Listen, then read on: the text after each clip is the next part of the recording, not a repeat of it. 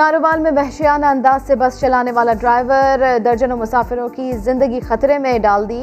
شہری تو بال بال بچ گئے، شہر سے باہر نکلتے ہی بس ڈرائیور سے بے قابو ہو کر الٹ گئی۔ خواتین سمیت انیس مسافر زخمی۔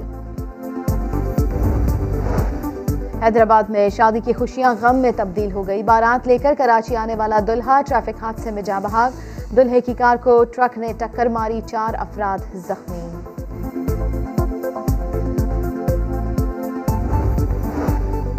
کراچی کی زیب النساء سٹریٹ پر تیز رفتار واٹر ٹینکر نے رکشے کو ٹکر مار دی۔ ایک شخص جا بحق دو خواتین زخمی۔ ڈیفنس میں بس الٹ گئی، پانچ مسافر زخمی ہو گئے۔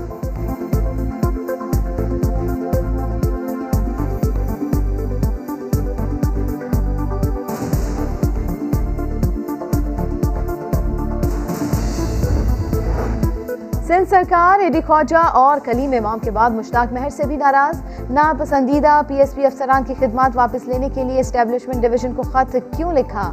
آئندہ رولز آف بزنس کی خلاف ورزی سے گریز کریں۔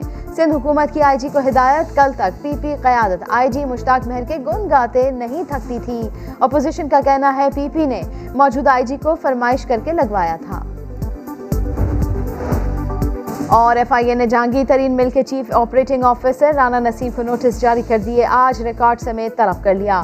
ایف آئی اے کی تحقیقات میں شوگر، سٹہ باز، وکاس اشرف چاولہ نے انکشاف کیا کہ تمام بڑی شوگر ملز فارورڈ بکنگ میں ملوث ہے اور سٹے کی کمائی نقد رقم کی صورت میں وصول کرتے ہیں۔